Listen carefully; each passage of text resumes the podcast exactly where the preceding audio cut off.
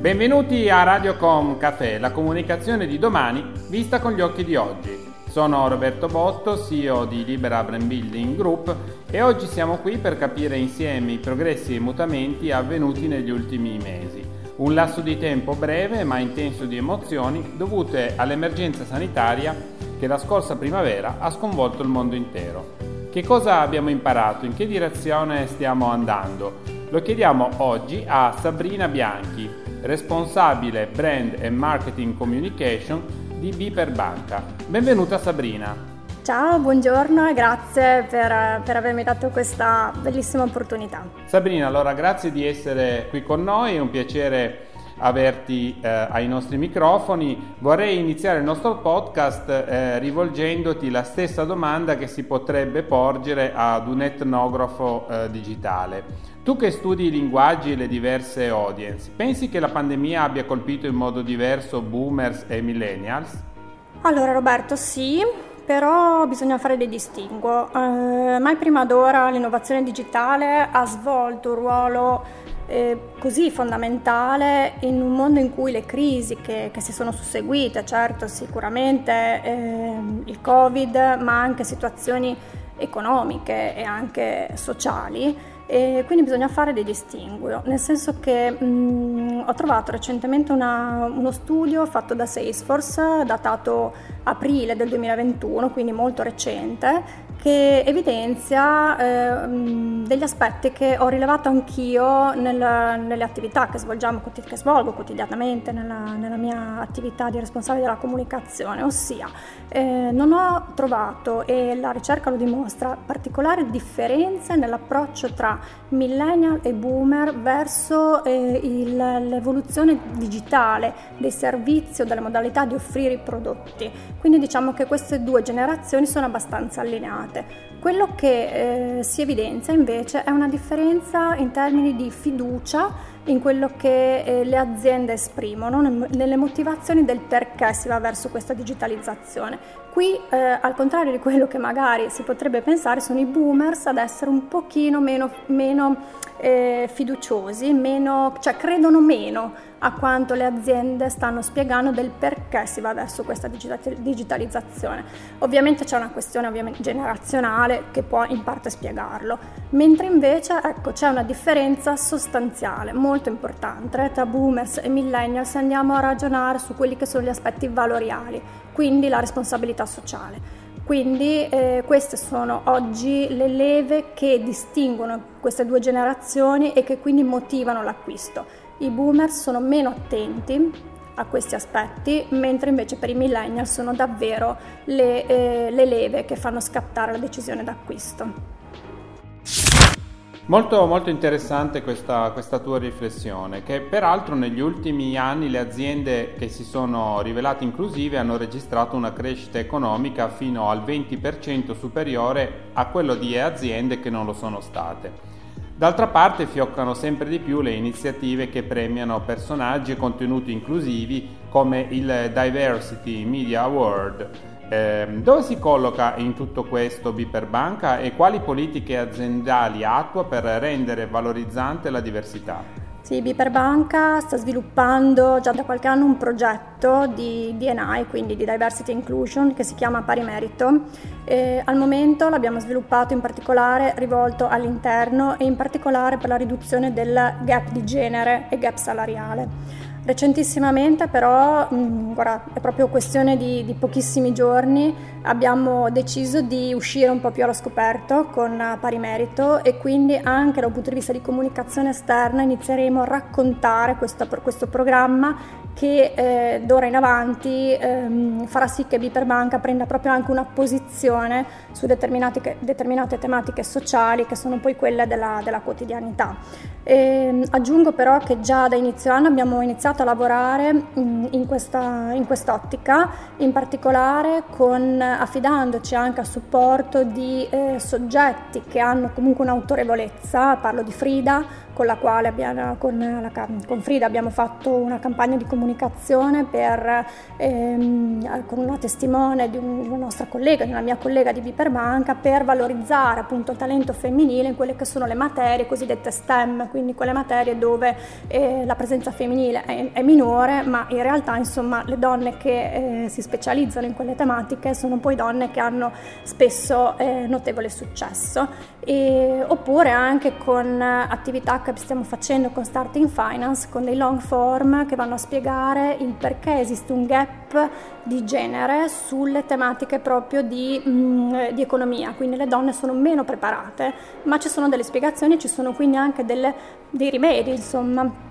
Infine, ultimissima cosa che, che mi preme, cioè che mi, che, mi, che mi, piace portare all'attenzione è anche da un punto di vista culturale. Io sono anche responsabile della, della galleria, quindi del patrimonio culturale di Piperbanca e recentemente, anzi è già è ancora, mh, è ancora presente, abbiamo una mostra su Elisabetta Sirani, che è una pittrice del 1600 che ha rotto davvero gli stereotipi perché è la prima donna imprenditrice che, divent- che ha fatto della pittura il suo, il suo, insomma, il suo, il suo lavoro oltre che ovviamente attenzione nel linguaggio quotidiano che utilizziamo nelle campagne di comunicazione, sempre di più devono essere aperte a tutti i temi di diversity e inclusion.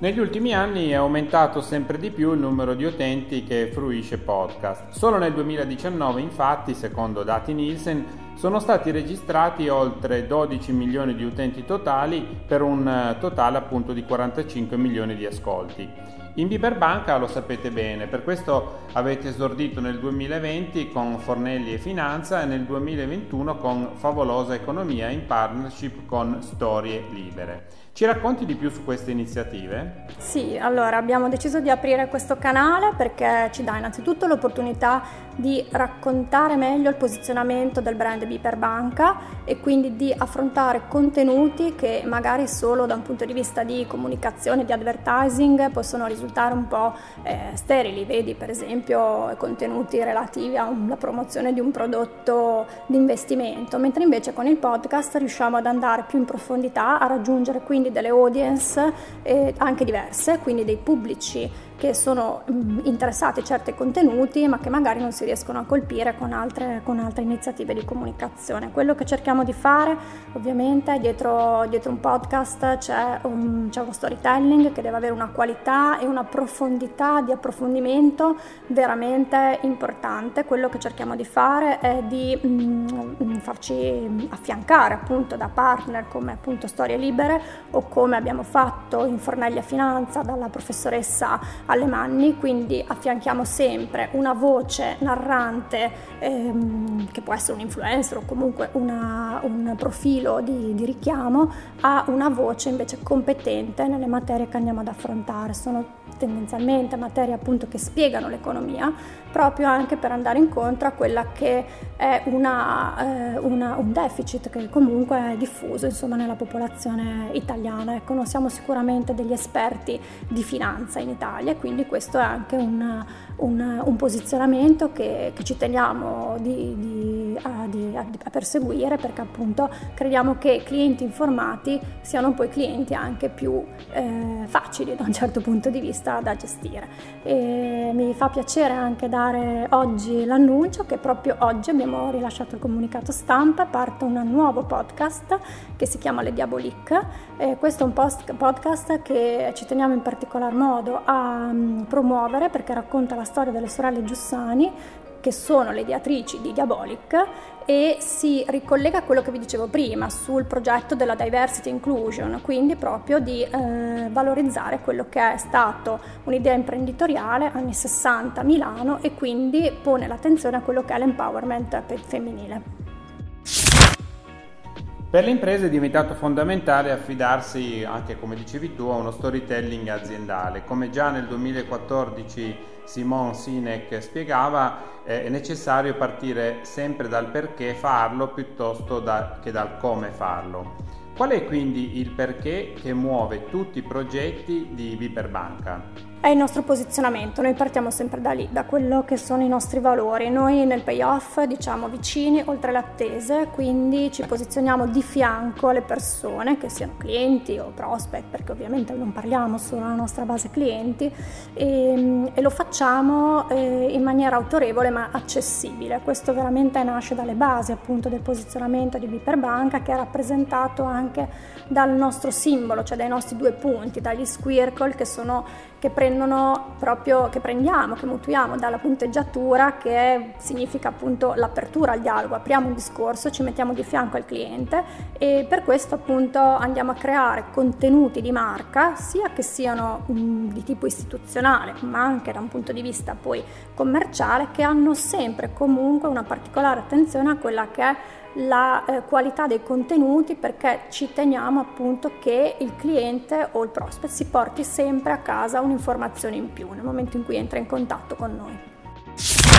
A proposito di cambiamenti fondamentali, in questo periodo è aumentata anche la sensibilità da parte dei consumatori verso le modalità di acquisto eh, consapevole. In Viperbanca come vi state muovendo? Quali azioni di comunicazione state mettendo in campo per incentivare i consumatori a compiere appunto delle scelte consapevoli? Sì, mi ricollego un po' a quello che dicevo anche prima. Innanzitutto una comunicazione che deve essere trasparente, quindi partiamo dalla costruzione del linguaggio. Il linguaggio deve essere chiaro, deve essere accessibile, deve essere comprensibile per eh, i pubblici eh, di riferimento. E, mm, stiamo utilizzando moltissimo, quindi un focus importante su quelli che sono i canali proprietari, quindi il nostro sito web diventa davvero l'hub dei contenuti dove andare a portare le persone per approfondire anche tematiche che magari lanciamo eh, sul social, ripeto, possono essere sia di prodotto sia anche di comunicazione istituzionale e, mm, e diamo veramente molta importanza a mh, mm, come componiamo componiamo eh, i testi, veramente la parte proprio testuale. E utilizziamo moltissimo verso la nostra base clienti, ad esempio il canale delle DEM, si pensi che solo nel primo delle direct email, scusate, eh, nel, nel primo semestre di quest'anno ne abbiamo mandate oltre 26 milioni. E abbiamo visto che questo canale è veramente apprezzato dal cliente anche perché abbiamo un open rate che supera il 45% e mh, abbiamo visto che mh, l'altro, l'altro punto è che tenere appunto aggiornato, informato il cliente, quindi creare proprio un journey che va dal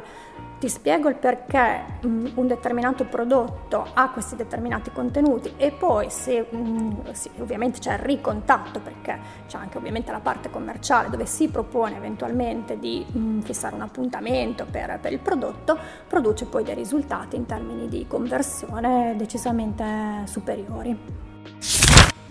Sabrina, un'ultima domanda prima di congedarci. Eh, vorrei che eh, ci parlassi del futuro di Biperbanca. Quali progetti avete intenzione di portare avanti e quali invece di ideare nel prossimo futuro? Allora, sicuramente focus eh, sui temi valoriali,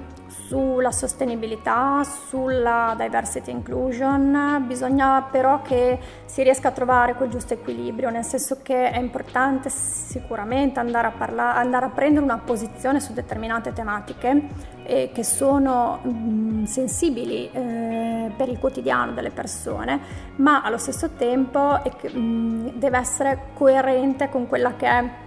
la proposta commerciale dell'azienda. Ecco, quindi eh, diciamo, stiamo lavorando molto per arrivare a trovare il giusto equilibrio tra quella che è l'experience del brand e, eh, e, la, e l'experience di, di, business.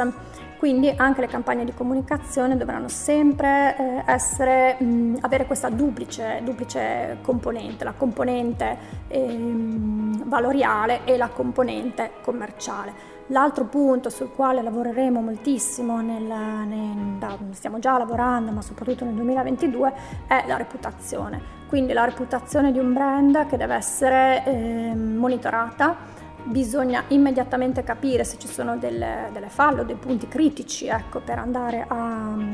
a, a, sanarli, ovviamente con degli interventi che, che a volte possono essere anche eh, dire, di impatto no? per i processi aziendali e questo perché è sempre, è sempre, più importante quello che è, io lo definisco un po' il passaparola organico, che sia digitale o che sia eh, fisico, però diventa fondamentale che, che questo che, che sia positivo, altrimenti se non si agisce sulla reputazione generazione si può avere, dire, il prodotto migliore, ma insomma mm, abbiamo visto prima quello che vi dicevo, le nuove generazioni sono molto molto sensibili a come il brand si comporta. Quindi sicuramente questi sono ambiti su cui lavoreremo moltissimo nel prossimo anno. Sabrina, grazie davvero per questo caffè che abbiamo preso insieme, è stato davvero ricco di stimoli molto interessanti e ci darà diversi anche spunti di riflessione per il futuro. Grazie a voi, grazie a te Alberto per questa opportunità, per questo tempo, grazie. Si conclude qui questo episodio di Radio Con Café, il canale podcast di Libera Brand Building Group. Se avete piacere di ascoltare altri racconti potete collegarvi a radiocom.café oppure a Spotify, Spreaker, Google Podcast o Alexa.